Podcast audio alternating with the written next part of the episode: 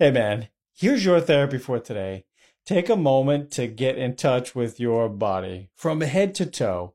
Most of us are not in tune or in touch with what's going on inside our bodies.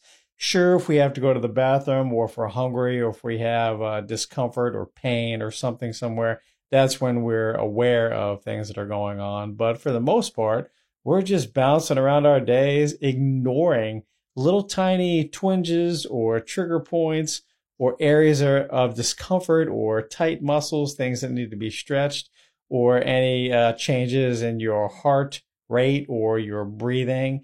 Let's just take a moment to get in touch with ourselves, shall we? Just get in touch with your body from head to toe just recognize all those pieces and parts of yourself, honor them, you know, and if you want to, tell them you love them.